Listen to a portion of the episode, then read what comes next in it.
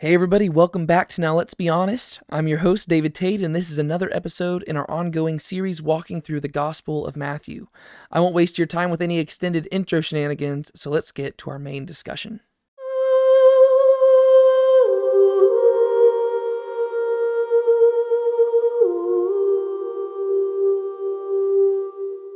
Specifically, what we're going to be talking about today is Jesus' commandments regarding murder and adultery that you find in Matthew chapter 5, verses 21 to 32. But in order to understand that, we need to explain the context once again. We are in the Sermon on the Mount. Jesus began by giving the Beatitudes, and basically, what Jesus is doing is he is just laying down the law for his people. And what he has claimed to do just in the previous verses, he is saying that he is not getting rid of the Old Testament law that you find in the first five books of the Bible. He's saying, I'm not getting rid of those. Rather, what I'm doing is I'm specifically here to fulfill them. And we spent the entire last video talking about exactly what he meant whenever he said, I am here not to abolish the law and the prophets, but to fulfill them. And this passage right here is immediately picking up where that one left off. And if you remember, what Jesus was arguing is that the scribes and the Pharisees had been misinterpreting the law. And whenever they built a hedge around the law and they created a righteousness of their own, the righteousness that they created was actually one that was contrary to the law's actual demands. And so, what Jesus is going to do now, starting in Matthew chapter 5, verse 21, is he's going to say, All right, let's go back to the law and let's see what the law was actually talking about. And let's see what the law was actually addressing. And the reason he's going to do this is because he's wanting to produce within his disciples the very thing that he said is necessary in the previous verse if you want to enter the kingdom of heaven. And he says, unless your righteousness surpasses that of the scribes and the Pharisees, you will never enter the kingdom of heaven. That is the primary issue that we have Jesus establishing as the problem at the root of the Sermon on the Mount. There is a righteousness being taught by the Jewish people at this time period that is not sufficient if you want to enter into the kingdom of God. And so Jesus is going to go into this sermon specifically countering that Pharisaical righteousness. And he's going to begin with that right here. And before we even jump into the text, I just want to kind of give you my thesis and my argument for what exactly Jesus is going to be communicating here. What is that righteousness that surpasses the scribes and the Pharisees' righteousness? And we talked about this a little bit in the last video that ultimately this righteousness is something that man cannot achieve in and of himself. It has to be a righteousness that is received from Jesus. But Jesus isn't going to put all his cards on the table quite yet, right? Uh, obviously, whenever you get to the cross and the resurrection, you're going to be like, wow, I see what Jesus was doing here. But ultimately, what Jesus is going to do in this sermon is he's going to show that despite the fact that man cannot attain this righteousness in and of himself, that doesn't mean that man does not have a responsibility to participate in this righteousness in this life, right? So we might not be able to be righteous in and of ourselves, but the righteousness that Jesus is going to talk about in the verses that follow is not a righteousness that is beyond our grasp in the sense of it's not something that should just make us lose hope and think that we can't actually begin to change our life now. Uh, a lot of times people make a misconception about the Sermon on the Mount, and they'll say that Jesus is taking the Old Testament law and saying that really it was only talking about internal realities and it's not the external stuff that matters. That's not what Jesus is saying.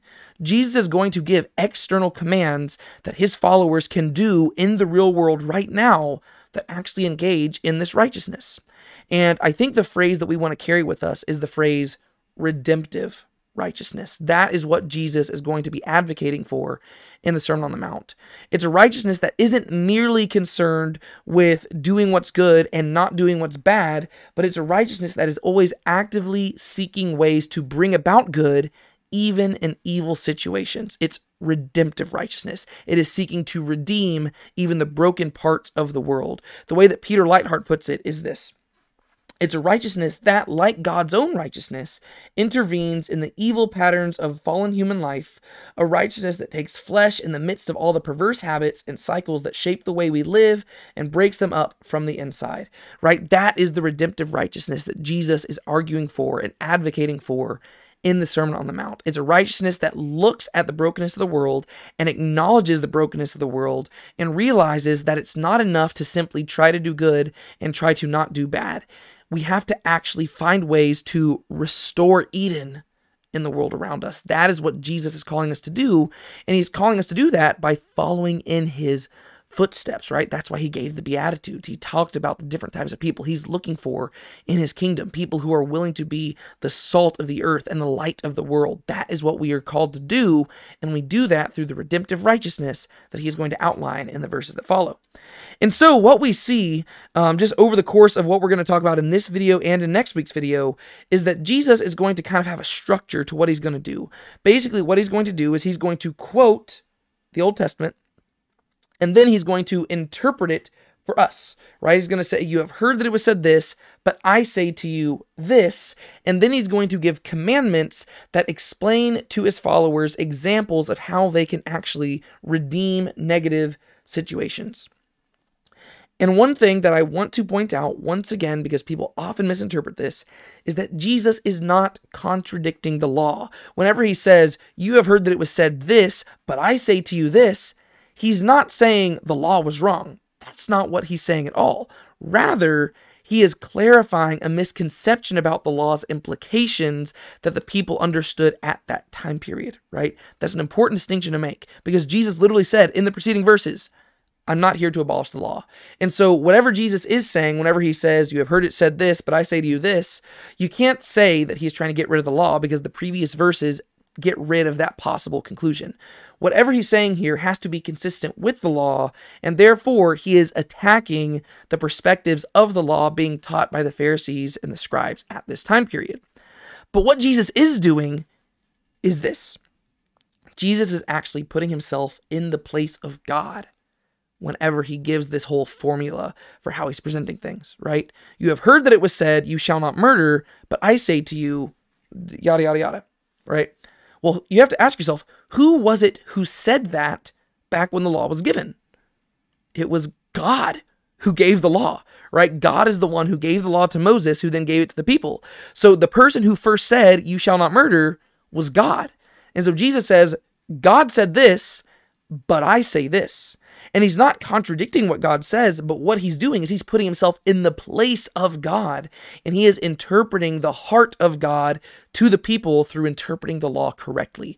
So that's super important for us to understand because as we're going through this, we have to realize that Jesus is speaking with an authority that is going to baffle the people who are listening to him, right? So he's going to give the law's demand right, as God gave it. And then he, as the king, as the Messiah, is going to give his command for the people in his kingdom. And then each time he's going to give examples of how you can actually apply this in your everyday life. Examples of applying this redemptive righteousness. And at the very end of this whole section, we're not going to cover this verse today, but we're going to cover it um, next week. Is he is going to say that this ultimately is the standard that people are called to live to. You are to be perfect as your heavenly Father is perfect. This is a reference back to the book of Leviticus where God says something very similar. And basically, what we see is that the standard of righteousness is God's own righteousness. As God lives in the world, so too man is supposed to live in the world, right? God is constantly seeking to redeem creation, and the grand story of Scripture is God's redemption of creation, right? You start with God creating man in a garden and placing him there in Eden, in a place where everything is great, and then man breaks the world, right? Man chooses to embrace sin. And the rest of the story of the Bible is God redeeming creation. And that's going to come to a head in the Gospels with Jesus doing that. And so just as God, um, just as God upholds a redemptive righteousness, so too we are called to uphold a redemptive righteousness. And the first two ways we're going to see this is by Jesus alluding to the Ten Commandments, and he's going to talk about the sixth and the seventh commandments regarding thou shalt not murder and thou shalt not commit adultery. So let's hop into it. Matthew chapter 5, verses 21 through 26. You have heard that the ancients were told, You shall not murder, and whoever murders shall be guilty before the court. But I say to you that everyone who is angry with his brother shall be guilty before the court. And whoever says to his brother, Raca, shall be guilty before the Sanhedrin. And whoever says, You fool, shall be guilty enough to go into the fiery hell. Therefore, if you are presenting your offering at the altar, and there remember that your brother has something against you, leave your offering there before the altar and go. First be reconciled to your brother, and then come and present your offering. Make friends quickly with your opponent at law while you are with him on the way, so that your opponent may not hand you over to the judge, and the judge to the officer, and you be thrown into prison. Truly I say to you, you will not come out of there until you have paid up the last quadrans. All right, so here's Jesus' first example of interpreting the law correctly, and he does it by alluding to the sixth commandment where it says, You shall not murder right? This is interesting just from the perspective of how we've been looking at the story of Jesus in the Gospel of Matthew, how Matthew has been presenting Jesus as walking through the footsteps of the people of Israel. And where we left off at the end of Matthew chapter 4 was Exodus chapter 19, basically, with the people of Israel arriving at Mount Sinai. And then here you have Jesus in Matthew chapter 5 going up a mountain and beginning to give the law. And the way that the law began in Exodus chapter 20 was with the Ten Commandments. And that's exactly how Jesus begins his Sermon on the Mount in distributing the law, right? He says, You shall not murder, right? Let's talk about the Ten Commandments and let me begin to explain those to you. And ultimately, what Jesus is communicating here is that whenever God said, You shall not murder, he wasn't just talking about murder right? Ultimately, what God was talking about was anger itself. But he doesn't ever say here, you shall not get angry, right? He is not forbidding anger here. He is forbidding unjust anger. And what he is actually advocating for is that our anger mimic the anger of God. Throughout the whole Bible, God is constantly being described as being slow to anger. Interestingly, the Hebrew phrase actually means long of nose, right? The idea is that God's nose is so big that it takes a long time for his nostrils to flare, right? That's the beautiful imagery in the Hebrew. Uh, but God is a God who is slow to anger, and that's what Jesus is advocating for right here. And this brings up another thing that I brought up back in the previous videos as we went into this that nothing Jesus is saying here is new information, right? What Jesus is doing that is different is that he is speaking authoritatively about things that people already could have surmised about the law. And in fact, I think that you can actually go to before the law in order to understand what Jesus is talking about here. Uh, maybe a really good way to interpret Jesus' entire commandment here is by keeping in mind the story of Cain and Abel right? Whenever you read about Cain and Abel, and remember, this is before the law was given, this is literally the children of Adam and Eve back in Genesis chapter 4. Whenever you see Cain killing Abel, that was not the first sign that something was wrong with Cain, was it? No. The murder simply sealed the fact that there was another issue. If you actually read the story in and of itself, you see that the first sign that something was wrong with Cain was that he was angry at his brother Abel because God approved of Abel's sacrifice and not of Cain's. And God doesn't simply get on to Cain whenever Cain kills his brother. Rather, God confronts Cain just whenever he is angry. And he says, Why is your face downcast? And he says, Sin is crouching at your door and you must rule over it. Right? So, if you are actually reading the law correctly, Jesus is pointing out that it was never simply about murder. Murder is simply the end result of somebody not keeping their anger in check. That is exactly what Jesus is addressing right here. So you have heard that the ancients were told, You shall not murder, and whoever murders shall be guilty before the court, right? So the law's demand, when you go to Exodus chapter 20, is you shall not murder. But the heart of the law was never simply about murder, it was about getting rid of all the things that ultimately lead to murder right? Yes, the person who murders will be guilty before the court, but a person who is angry will be guilty before his brother before it ever gets to court. And he'll be guilty before God before he's even expressed that anger to his brother right? That's what Jesus is pointing out. If you're simply concerned with not going to court, then we have an issue because you are simply concerned with a righteousness that is appealing to man and is living in the fear of man. You are simply wanting to do what is good and not do what is bad so long as it benefits you and keeps you out of jail or keeps you from getting the death penalty right? Jesus saying that's not the righteousness we're talking about. If your righteousness is simply focused on appealing to man and pleasing man and living according to the fear of man, then you have failed to understand the righteousness of God. Because the righteousness being taught by the law is a righteousness that is out of the fear of God and that seeks to live rightly before Him. And you've got to realize that there are a lot of things that you can do that are not right before God that might not necessarily lead you to court. And so Jesus pointing out that you have to look deeper so he says this, but I say to you that everyone who is angry with his brother shall be guilty before the court. Whoever says to his brother Raca, basically Raca means empty head or blockhead, right? The word just means empty. So whoever looks at his brother and says empty head shall be guilty before the Sanhedrin. And whoever says you fool shall be guilty enough to go into the fiery uh, to the fiery hell. What I want you to notice is the inverse parallels that Jesus is talking about here, right? Uh, and so you have uh, basically each of these things getting like lower in degree, but the punishment is getting more and more severe. So, first, the person is angry with his brother, but then the person is just calling the person like basically stupid. And then the other person just saying, you fool right? So basically just looking down upon this person, right? So it starts with anger, which I would say is more severe, and then you've got raca, which is like, okay, you just think this person's dumb, and then you say you fool, which is basically like calling the person a fool. And yes, in different societies, maybe the full thing might be more severe, but I would say that these are actually going down in degree of severity. But when you actually look at the punishment, Jesus saying that it's increasing in severity because God sees your heart behind it right? So the person who is angry at his brother, he'll be guilty before the court because the court will get to see this anger played out. However, as you go deeper into the person's heart and you see that they are calling their person blockhead, well, they might be guilty before the Sanhedrin, right? But the person who says, you fool, right? That's probably not something that will land you in prison or anything or land you in the court or before the Sanhedrin, but you will be guilty enough to go into fiery hell. That's something that the court and the Sanhedrin can't do to you right? God himself. Oh, also, just keep in mind, the Sanhedrin is the high court, right? So basically, it's court, high court, hell, right? So you have the court officials who are basically just any Jewish judge who could send you into some sort of prison sentence. Then the Sanhedrin, they are like the high court, right? It's like the Supreme Court of Israel. So they could give out some major sentences.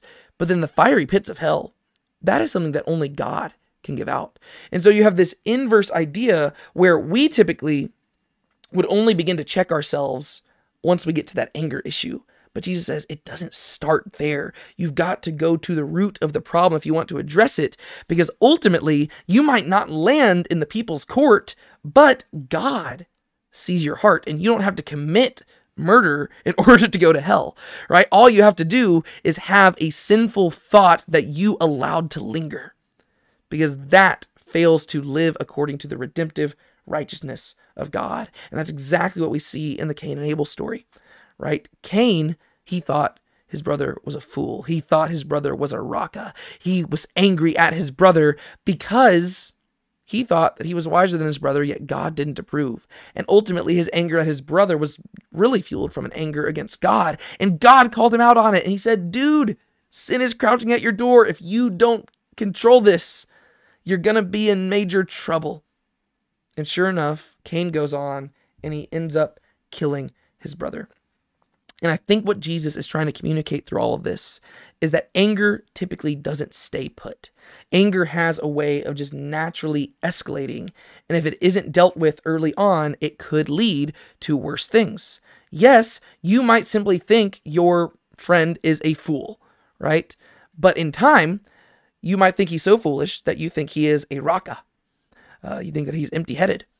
And in time, if you don't man, if you don't take care of that, you might think that he is so empty-headed and stubborn and dumb that you're angry at him. And then your anger might cause you to do something that lands you in the courts. And if you're not careful, your anger might lead you to do something so bad that it lands you before the Sanhedrin. And if you really do something bad, your anger might make it so that whenever you stand before God Himself, He will say, Yeah, you're not going into the kingdom of heaven. That's what Jesus is warning, right? If you don't take care of anger early on, it might lead to murder. So, whenever the law prohibited murder, it was prohibiting something that the courts could give you the death penalty for. But ultimately, it was never simply concerned with murder because Cain was guilty a long time before he actually murdered Abel. And so, what Jesus is going to do, starting in verses 23 through 26, is he's going to give some examples on how we can active, like how we can actively um, conduct ourselves in a redemptively righteous way, where we are actively seeking to take this occasion for anger and offense, and we can use it, and we can twist it, and we can turn it in a form of redemptive action right? And that's something we've talked about. Every time Matthew uses the word fulfillment, there's always a twist to it, right? Whenever Jesus says he's fulfilling prophecy, he's fulfilling it in a way that people might not have originally expected. Whenever he's fulfilling righteousness, he's fulfilling it in a way that people might not have originally expected. Whenever he's fulfilling the law, he's doing it in a way that we might not have originally expected. And now what he's doing is he's inviting his followers to also fulfill the law right? He's saying, hey, here's what I'm going to do. And now I need you to do this as well. And so whenever you see this opportunity for anger and offense, and whenever somebody does something against you, your natural reaction is going to be to call them a fool, to call them raka, to get angry. But instead, I'm going to suggest that you twist it. And rather than using this as an opportunity to add evil into the world, you use it as an opportunity to engage in redemptive activity because that is what Jesus does. And so he starts listing some examples, and I'm not going to break each of these down, um, but mainly I'm going to draw the principles that we see in all of them. So he says, Therefore, if you are presenting your offering at the altar, and there remember that your brother has something against you, leave your offering there before the altar and go. First be reconciled to your brother, and then come and present your offering. I mean, if that doesn't talk about Cain and Abel, I don't know what it does, right? You have two brothers right? Uh, and obviously, the word brother here might not be talking about a literal brother because um, it's talking about just people in general. But in the context of Genesis, two brothers offering a sacrifice at an altar, one brother has something against the other person, right? Jesus says, go get reconciled. Uh, from a Pharisaical perspective, they would probably argue, well, no, offering a sacrifice at the altar is the most significant thing I could do. It's a lot more important for me to be reconciled between me and God than it is for me to be reconciled between me and my brother. But Jesus saying, but engaging in that redemptive activity in and of itself is an act of worship because what you're having to do is you're having to af- offer a sacrifice that is much greater than a lamb or a bull or a goat that you offer at the altar in the temple the sacrifice that you're having to give whenever you go seek redemption with your brother and reconciliation with your brother is you're having to sacrifice your sense of entitlement to honor. And you're having to willingly bear shame and reproach. And rather than holding something against the other person, you're having to willingly step out and be the better person. And you're having to choose to engage in this redemptive activity rather than escalating the conflict. In the same way, make friends quickly with your opponent at law while you are with him on the way, so that your opponent may not hand you over to the judge and the judge to the officer and you be thrown into prison. Basically, what Jesus is saying is that you want to handle conflict as soon as possible. As the Bible will say, you know, don't let the sun go down in your anger, right? If you're on your way to court with the person, try to fix the situation before you actually arrive at the courthouse right? See if you can handle it on your way there so that when you get there, you haven't actually escalated it to the point that the person hands you over to the judge and then the judge to the officer and then you're thrown into prison. And the next thing you know, you're not going to come out of there until you've paid up the last quadrans, right? There is a way to handle conflict that leads to more conflict. And that's typically how we like to handle things. This is typically the way that the human heart works. Somebody does something against us, and we like to fight back and we like to make things more severe, right? That's why the Bible had to say eye for eye, tooth for tooth, which is something that Jesus is going to talk about later on. But it says eye for eye, tooth for tooth because typically, if somebody plucks out my eye, I want to kill them. right? If somebody steals $5 from me, I want to steal $100 from them, right? We like to make the punishment exceed the crime because we like to add evil to evil. And eventually the whole world is burning because everybody's attacking one another. But Jesus is saying that's not how my disciples and that's not how my followers are going to conduct themselves. My followers are going to conduct themselves in the same way I conduct them myself, and I'm going to willingly bring shame upon myself rather than holding every evil thing against the other person right? And this is what we're going to see personified through Jesus' life. He is going to be despised and rejected by men, a man of sorrows, acquainted with grief. Yet rather than holding that against everybody, he's going to lay down his life for the very people who rejected him. And he's going to take their shame upon him, a person who deserved no shame, right? He is engaging in redemptive activity, and that's what he's saying his followers should do as well. And so, if you're wanting to take principles away from this, how we as Christians are supposed to live in the modern world, I would say that there's probably three that he's approaching here and that he's talking about here. The first thing is that you don't want to escalate conflict, right? Um, people love escalating conflict, but Christians are not meant to be those people, right? Anger naturally escalates if it's not addressed early on, right? We want to address these things early on. You don't want to wait till it gets to murder, right? You want to address it when it's just that that initial anger. Whenever you feel anger bubbling up inside of you, you have to ask yourself, why am I angry?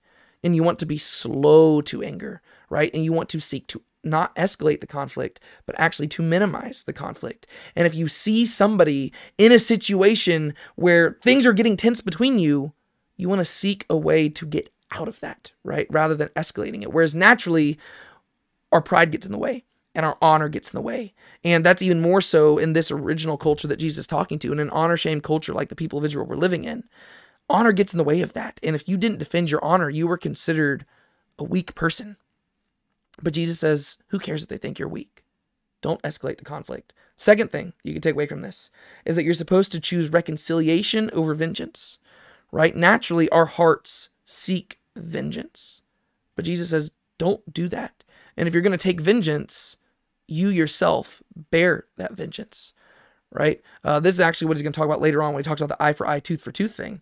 But you can even see elements of that right here, right? It's not just about not murdering, right? You have to murder your own anger, right? And if you see anger arising in yourself because somebody did something against you or you did something against them, rather than feeding that anger, you need to choose to kill that anger and you need to choose to seek reconciliation, right? Don't make it about getting what you deserve and getting what you're due and feeling entitled to honor and entitled to pride. He says, get rid of that, like, get rid of that idea humble yourself and make your primary goal not to be right, not to be correct, not to be viewed as in the right, or not to be reviewed with to viewed with respect or honor. Make it your goal to reconcile with your brother. That should be your primary goal in any situation, not simply being right. Because if your main goal is to prove yourself right, eventually you're going to land in court or you might end up murdering somebody. You don't want to go there. So, firstly, don't escalate conflict. Secondly, seek reconciliation over vengeance. And then thirdly, choose shame over respect. This is key to the redemptive model of righteousness. Um, we love being respected. We love people looking up to us. We feel the need to be respected, even in Christian cultures. Like, I can't tell you how many Christian leaders I've talked to who will justify doing things because they need to maintain a sense of respect. That makes me kind of sad uh, because I understand it is a good thing to be respected. That's a good thing. Don't get me wrong, but it's not our job to make people respect us. And if you disagree with that, look to Jesus. Jesus showed up, and he was the person who was deserving of the most respect in the world. Yet he conducted himself in a way that led to everybody despising and rejecting him and treating him shamefully. And he didn't say, Hey guys, I'm the Son of God. You should respect me. Don't get me wrong, one day he's going to come back and do that. But the Bible tells us that vengeance belongs to the Lord, right? And God ultimately is the one in charge of who gets exalted and who gets put down. And we have a future hope that one day we will be raised up with Christ and exalted before God. And so, why do we live in the fear of man and why do we feel the need to be respected by men? That's what Jesus is addressing here. And he says, you know what? Reconciling might require you to bear a little bit of shame. You might have to admit that you were wrong. You might have to just get over the fact that somebody did something wrong against you. That's fine. People might look at you and they might think you're weak. You might be afraid that people are going to treat you like a doormat. That's all right. Get over it. Go seek reconciliation. Bear the shame. Don't choose vengeance. Don't escalate the conflict. That's ultimately what he's getting at. That being said, let's move on to the next one. Verses 27 through 32. You have heard that it was said, You shall not commit adultery. But I say to you that everyone who looks at a woman to lust for her has already committed adultery with her in his heart. But if your right eye makes you stumble, tear it out and throw it from you. For it is better for you to lose one of the parts of your body than for your whole body to be thrown into hell. And if your right hand makes you stumble, cut it off and throw it from you. For it is better for you to lose one of the parts of your body than for your whole body to go into hell. Now, some people will treat verses 31 and 32 as a totally separate section, but I think that it actually goes hand in hand with what he's talking about here with adultery. Now it was said, Whoever sends his wife away, let him give her a certificate of divorce. But I say to you that everyone who divorces his wife, except for the reason of sexual immorality, makes her commit adultery. And whoever marries a divorced woman commits adultery. So I think what Jesus is pointing out here is that adultery is something very different than what we typically think. In fact, you can, in many ways, commit adultery even before you're married, right? Because if you're looking at a woman with lust, you've already committed adultery in your heart. Um, and there's also ways to commit adultery even after you've been married um, through divorce. It is possible that divorce itself can lead to adultery, right? And that's ultimately what Jesus is communicating through this. Um, let's, I was about to say some stuff, but let's just walk through it. Um, so he goes on from the sixth commandment in Exodus chapter 20 to the seventh commandment, right? So it says, You shall not murder. You go to the next one, you shall not commit adultery. And so he says, Okay, if that's how you interpret murder, well, let's talk about adultery itself. You have heard that it was said, You shall not commit adultery. But I say to you that everyone who looks at a woman to lust for her has already committed adultery with her in his heart. Now, right off the bat, the first thing I want to highlight to you here is the role that the man plays in this and the role that the woman plays in this, right? Jesus is putting all the responsibility on the man. And don't get me wrong, there are other places in the Bible where it explicitly tells women to dress modestly, and it says that you should not be a stumbling block to one another. So, yes, there are many places in the Bible where it clearly says that women do have this responsibility, uh, and men also have the responsibility to not cause the other person to lust. But ultimately, we have to realize that a person is always responsible for their own sin. To quote the book of James, right? Let nobody say when they are tempted that God is tempting them, right? Uh, basically, what James is communicating in James chapter 1 is that you can't justify your sin by saying that it was your situations around you that made you sin. Uh, because in, when you're doing that, you're ultimately saying that God is the one who tempted you, because God is the one who is ultimately sovereignly in charge of the situation you find yourself in. Yes, that woman might not have, like, maybe that woman shouldn't have dressed that way, but God allowed that woman to be in your presence. And so if you're saying that just by being near her, you were forced to sin, well, you're basically saying that God forced you to sin right? And so James is like, no, you can't use your physical circumstances as an excuse for your sin. Should that woman have not dressed that way? Maybe, sure. Yeah, she probably shouldn't have. And she is, but that's between her and God, right? Yes, she should not do that. And yes, she should try to take care of you and not dress that way either.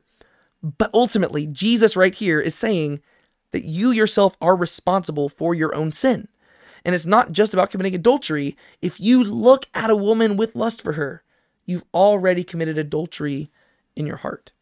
And is he saying, like, is he saying that looking at a woman with lust is equivalent to committing adultery? I don't think so, right? But what he is communicating is that our standard of righteousness needs to go deeper. If you're simply concerned with doing the bare minimum, guess what? You might have a healthy marriage that doesn't isn't broken apart because you committed adultery, but you're not going to be clean before God and you're not going to be entirely faithful to your wife, right? That's what he's communicating. If you're simply wanting to do the bare minimum, you're not going to have a healthy marriage. You're simply going to scrape through without getting a divorce, right? And he says that's not enough, right? Yes, the Bible says you shall not commit adultery because adultery would be punishable before the court according to the law. But if you're simply concerned with doing the bare minimum, you have failed to understand the righteousness that's demanded by the law. Because the law says you shall love the Lord your God with all your heart, soul, mind, and strength. And the law says you shall love your neighbor as yourself. If your goal is to simply not commit adultery, can you truly say that you're loving your wife as yourself? Do you want your wife looking at all these other men with lust? No, you don't. And so you should love your wife in the same way you want her to love you and you should try to not look at a woman with lust. And you have to specifically highlight the fact that it's looking at a woman with lust, right? It's the idea of the lingering gaze. Because you have to realize sexual attraction is inevitable, right? It's not like once you get married, you're all of a sudden free from any sexual attraction to other people. And it's not like that sexual attraction only begins whenever you encounter your spouse for the very first time. Sexual attraction is an inevitable reality. Jesus is not saying that sexual attraction in and of itself is sinful. It's what you do with that sexual attraction. To go to Song of Solomon, right? Don't arouse or awaken love before it pleases.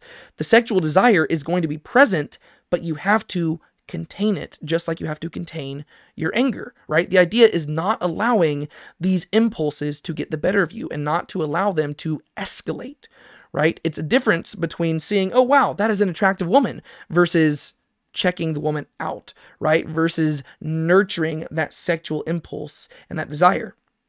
Also, once again, to quote the book of James, um, lust, whenever it's not controlled, leads to sin, and sin, when it's not controlled, leads to death, right? That's ultimately the trajectory of all this, and that's exactly what Jesus is arguing for right here. He's saying if sexual desire is not handled, it will become sexual sin, right? And if sexual sin is not handled, it will start in the heart and ultimately lead to the body. So you have the sexual desire, right? You look at a woman and you're like, wow, that's a sexually attractive woman. but then you start checking her out. And all of a sudden you're committing adultery in your heart, right? Because you are choosing to gaze at this woman who is not your wife, whether you're married or unmarried, right? You're choosing to look at this woman who is not your wife, and you are choosing to embrace the thoughts about her. And that's just in your heart. Well, if you don't get that under control right there, then you are not going to have a healthy marriage because that is going to create some strain between you and your wife. And eventually, if you embrace that long enough, it'll escalate and escalate and escalate and escalate until eventually it leads to adultery, just like anger unchecked leads to murder. That's what Jesus is communicating right here right? If you looked at a woman with lust, you've already committed adultery in her heart. No, it might not be equivalent to literal adultery. And yes, your wife is probably going to be willing to forgive you for looking at a woman with lust way quicker than she's willing to forgive you for committing actual adultery. But your goal, once again, should not be to just do the bare minimum. Your goal should be to nip the thing at the butt, right? It's to go to the root of it and address the root so that the whole plant can be healthy. And so he gives you a remedy for this. If your right eye makes you stumble, tear it out and throw it from you. For it's better to you for it's better for you to lose one of the parts of your body than for your whole body to be thrown into hell. And if your right hand makes you stumble, cut it off and throw it from you. For it is better for you to lose one of the parts of your whole body than for your whole body to go into hell. Okay. Um, well, I don't think right off the bat that he is suggesting you should literally pluck out your right eye or pluck out your right hand. Um, I think what he is doing is he is using extreme language to demonstrate the extreme measures that need to be taken to oppose sexual sin. And once again, notice how he doesn't frame all of this simply in the light of um, if your right eye makes you stumble, tear it out because it's better for you to lose your eye than for your wife to know that you gazed lustfully, right? He's not simply going there. He's actually going more extreme because he is saying if you don't control this, then God himself, like God God knows your heart, right? And God is the one who can throw you into hell. So if you are simply living according to the fear of man, sure, you might just try to do the bare minimum, not commit adultery. But if you're living according to the fear of God, you realize that God sees the adultery in your heart. And if you don't get that in check, then you might end up in hell because you have not repented, and if you have not amounted to the redemptive righteousness that is demanded by God, and you have not trusted in Him and placed your faith in Him, because instead you have been so focused on living according to the fear of man that you merely accepted the bare minimum of a righteous standard, right? You merely were like, oh, I'm not going to commit adultery, but I'm not going to seek a healthy marriage, right? And Jesus says that's the problem right? You need to address the desire itself because the desire is ultimately what leads to the adultery. And sure enough, once again, if you go think about David and Bathsheba in the book of 2 Samuel, this is how it started, right? It started with a gaze.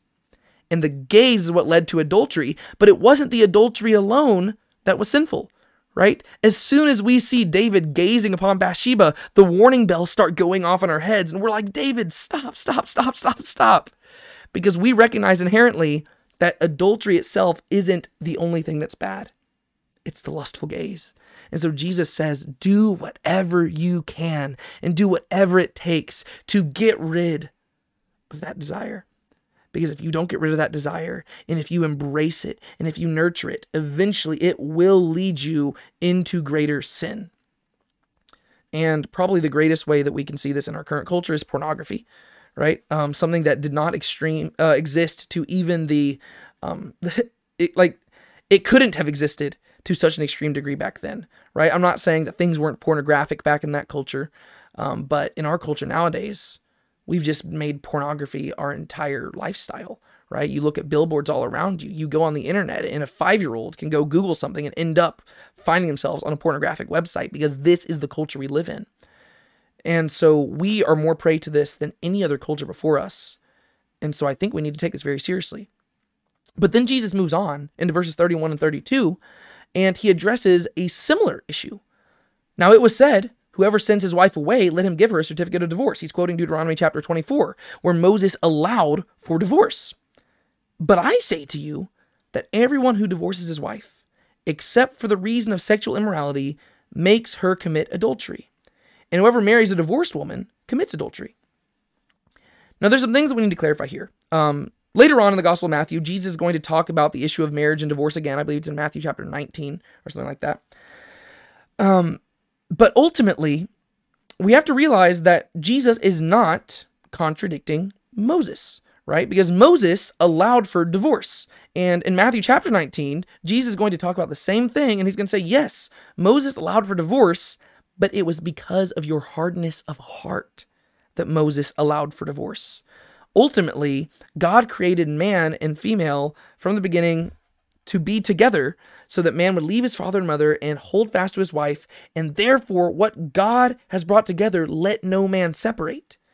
And so Jesus does make allowance for divorce, just like Moses did, but both Moses and Jesus allowed for divorce while recognizing that divorce is never God's design, right? So if anybody looks at a situation where they find themselves in a marriage and they think that divorce is what God wants for them, I've got to tell you, it's not true right? Divorce is not God's design. He does allow it. And there are certain cases where He will allow you to do it if that's really what you want. And it might not be sinful for you to do it, but it's never God's design for divorce to occur. And in that way, we have to realize that divorce is always tragic, right? And so, by the mere letter right here, he says, Yeah, whoever sends his wife away, let him give her a certificate of divorce. Um, but if you look at the Jewish people at this time period, different teachers were talking about, okay, well, what are reasonable grounds for divorce, right? You have some teachers, like I believe it was Hillel, where he would say basically, like, if your wife cooks you food and you don't like the food and you think that she cooked it badly, or if she just looked bad one day, you can divorce her, right? And Jesus is like, Yeah, no, that's not how we're handling this, right? The reason why Moses had this law is because it highlights the fact that marriage is a serious thing. You can't simply just break a marriage off. You literally have to go and you have to give a certificate of divorce and you have to go through the efforts of calling off this thing because it's a very important thing to God. And so the very fact that you have to give a certificate demonstrates that this is a binding oath that is being broken and therefore it should not be taken lightly. And so Jesus says, Everyone who divorces his wife, except for the reason of sexual immorality, makes her commit adultery. And whoever marries a divorced woman commits adultery. Right? So he says, unless this person has broken the marriage covenant to such a severe degree that you feel that you cannot actually stay married to them, then your divorce is illegitimate. And if you divorce them, you are actually committing adultery because you are breaking your covenant with your spouse, even though you're calling it a divorce. God does not honor that divorce because God made this covenant. And if you are breaking it for reasons that He does not approve of, then you're actually sinning against both your spouse and God. And so Jesus once again is addressing the heart of it, right? A lot of the times people in a tough marriage, they will look for an escape hatch and they'll try to find a way out. And Jesus says that misses the entire point of marriage. Marriage is something that is not simply created by man, and it is not something that simply exists because pieces of paper were signed. God Himself makes marriage, right? Whenever a man and woman stand across from each other at an altar and they say their vows, God Himself sees that and He seals those people together. And what God has joined together, let not man separate. God takes this very seriously. And so, if you are breaking up and you're divorcing your spouse for any reason other than something that has broken the marriage covenant itself, Jesus says, then you're committing adultery. And you might be leading somebody else to commit adultery with them because they're marrying somebody who technically should still belong to you and in the eyes of God does belong to you because you might have given them a divorce paper, but God might not have honored that divorce paper. And I think that through Jesus' command here, he's highlighting a greater desire in the heart of God because he's highlighting the same thing that we saw with the murder issue. The goal is always reconciliation. Even if the person has committed sexual immorality, is it possible that you could choose to bear the shame and forgive them? I'm not saying it's going to be easy, and I'm not saying that that is always the option, but I'm saying that is the ideal. Jesus is communicating here that divorce is never the design of God. Yes, there are times where he'll permit it, and there are times where he will accept it, and there are times where he will allow it, but it's never the goal. The goal is always reconciliation. The goal is always for marriages to be sustained. And the goal is for a couple to be married in such a way that divorce is never even an option. Even if one of the spouses commits such an atrocious evil that it seems impossible to forgive them, Jesus is saying, Can you try? Can you try to reconcile this? And if you can't, that's fine. But can you try? Because if you're trying to reconcile it, then you are understanding the heart of God. Because what Jesus is highlighting throughout all of this is that divorce, just as much as lust, it feeds adultery, right? Um, just statistically speaking, people who have gotten a divorce are more likely, if they get remarried, to experience another divorce. And the more divorces you have, the more marriages you're going to have. And those same people are more likely to commit adultery. And it's more likely that their families are going to be broken by the divorces. And it's more likely that their children are also going to be prey to divorce and adultery. Because divorce is the shattering of this beautiful thing called marriage. And it has effects not just on you and your spouse, but on your entire family and especially on your children. And it teaches them certain values that are heartbreaking. And once again, I'm not saying that, like, I, am saying this as a person who comes from a family that has known plenty of divorce, right? My main thing that I'm highlighting here is that divorce was never the design. And our goal as Christians should not be to look for an escape out of marriage, but we should look for a way to reconcile no matter what evil has been done. That is always the goal. And yes, God will make allowances for it, but that doesn't mean that He wants you to do it. It means that he understands if you have to go through with it because you feel like that's the best thing to do. But he ultimately would love if you could do the same thing with your spouse that you're doing with your brother whenever you're going to sacrifice something at the altar. You realize you have something against them and you get up and you go reconcile. That is the goal for marriage. Ultimately, divorce is rooted in hardness of heart. There's somebody, one of the spouses or both of the spouses, that are not willing to budge in something. Maybe that hardness of heart is rooted in bitterness. Maybe it is rooted in jealousy. Maybe it is rooted in frustration or disagreements or unhappiness. I don't know where that hardness of heart is rooted in, but ultimately, that's what the issue is. It is a person who is focusing more on their own self and their own concerns than on the marriage, right? Whereas, really, marriage, the two become one flesh. And so if you're turning inwards, you're actually breaking that marriage covenant in and of itself, and you're committing adultery of the heart in a way by allowing that hardness of heart to manifest. And by allowing that bitterness to exist, you are actually leading to that divorce. And so Jesus, once again, is asking us to do the same thing in our marriages as he's asking us to do in our other relationships. Humble yourself and be willing to accept the shame. Maybe your spouse cheated on you. And maybe it's the hardest thing in the world to forgive them. God gets that and He understands that. And He's allowing for divorces if that's the thing that you need to do. But He's ultimately arguing that you don't need to do it, right? Because ultimately, you can choose to bear the shame. And I'm not saying it's going to be easy. And I'm not saying that this is a teaching that everybody's going to love, but I'm saying that it's the ideal. It's redemptive righteousness. It's something that seeks to preserve God's creation and to restore Eden and to fix the evils of the world. Yes, your spouse might have done something absolutely evil and wretched. So did we. Yet Jesus sought reconciliation. What if people look down on me because of it? They might. Bear the shame for the sake of love, for the sake of righteousness.